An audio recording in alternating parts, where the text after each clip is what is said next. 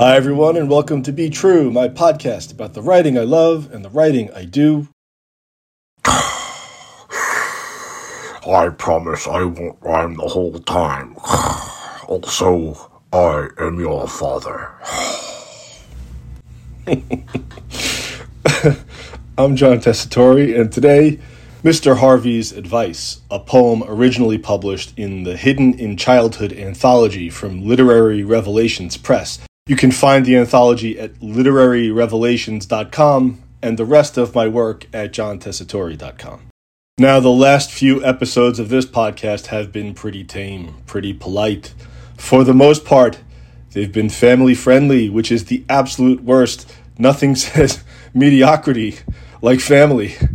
That will change again soon. But before I do, one more happy one for the holidays. I thought it would be fitting to focus on childhood during this time of year, the joy of being a kid, and of seeing the world for the first time. That's really what Mr. Harvey's advice is all about a childhood memory. I think it describes an actual event in a way that's true to the way it actually happened in real life, but who the hell knows? It feels true to me, which is way more important. It's about the first time I went fishing. I'll be honest. I don't like fishing. At all. I always side with the fish against the Homo sapiens, all the genius experts with their fancy lures and expensive gear. I love an underdog, or an underdog fish. Sorry. But my oldest friend, from preschool no less, Brian Harvey, he loved fishing. And I loved everything else about fishing except catching fish. I loved Harv and the water and the docks and the boats and the cool piratey accessories and the other weirdos who sat with their feet hanging over the ledge, watching their lines. Of course, I liked the bullshitting. And I liked the sense of adventure, of figuring out new things, even things I didn't like. So when Harv's dad offered to take us to the Babylon docks for the first time, my first time, not Brian's, of course, I jumped at the chance. Mr. Harvey was a big figure in my life, literally, a tall guy. One of the few adult men I knew who wasn't built like a can of tuna. How I admired that. But he was also my first baseball coach, my first basketball coach, and a good friend to my father, and my first fishing instructor. He died a while ago, a couple of years after my dad died, and it was a huge loss. For the Harvey family, of course, but it really hit me hard too, much harder than I expected. I suppose there was a lot of daddy mourning spilling out everywhere at that time, and I dealt with it the way I deal with everything. I wrote. This poem was the best thing to come out of that period. Beside this bay, we don't need bait. The local fish are too stupid to wait for something edible. They'll chase a shiny piece of metal, swallow a flake of tinfoil whole. No one needs a killie, a worm, a tackle box, who owns a roll of Reynolds wrap. Sit back from the edge of the dock, Tess, and relax.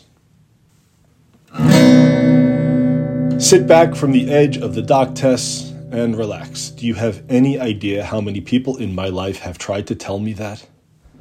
Mr. Harv was among the first. Of course he was. How could he ignore it? He watched me stand at second base, knees knocking, waiting for a slow grounder to come my way, waiting to find out just how I'd fuck it up this time. Would I take it off the chest, off the mouth, between the legs, throw it in the dirt, over the first baseman's head? He watched me at the plate, gripping my bat so tight it's a wonder I didn't bend it in half.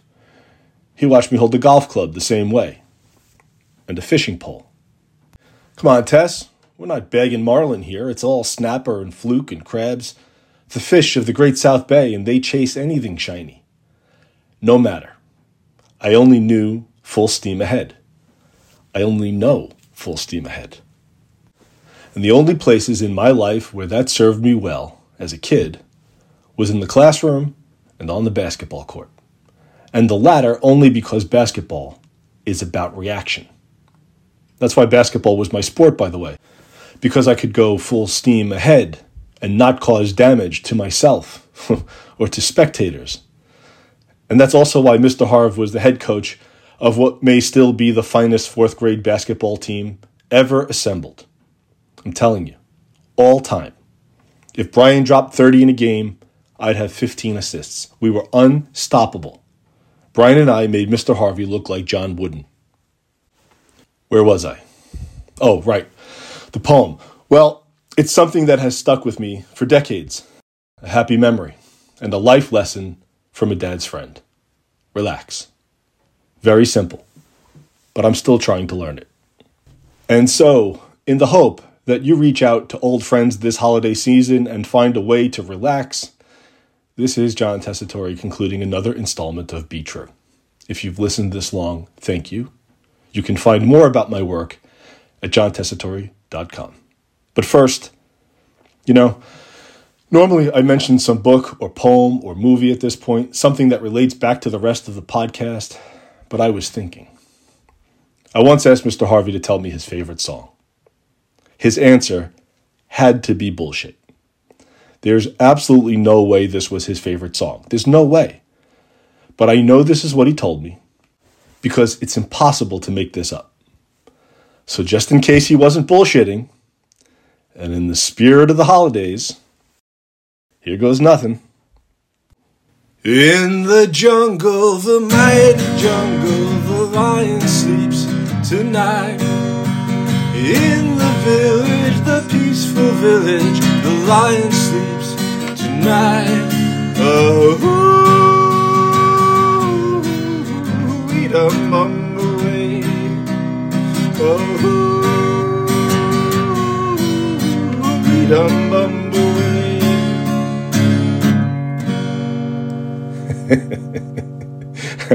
Happy holidays to you, your family, and your friends.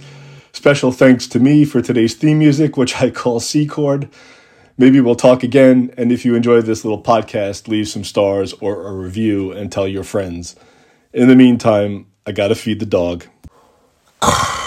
All right, Luna. I'm coming.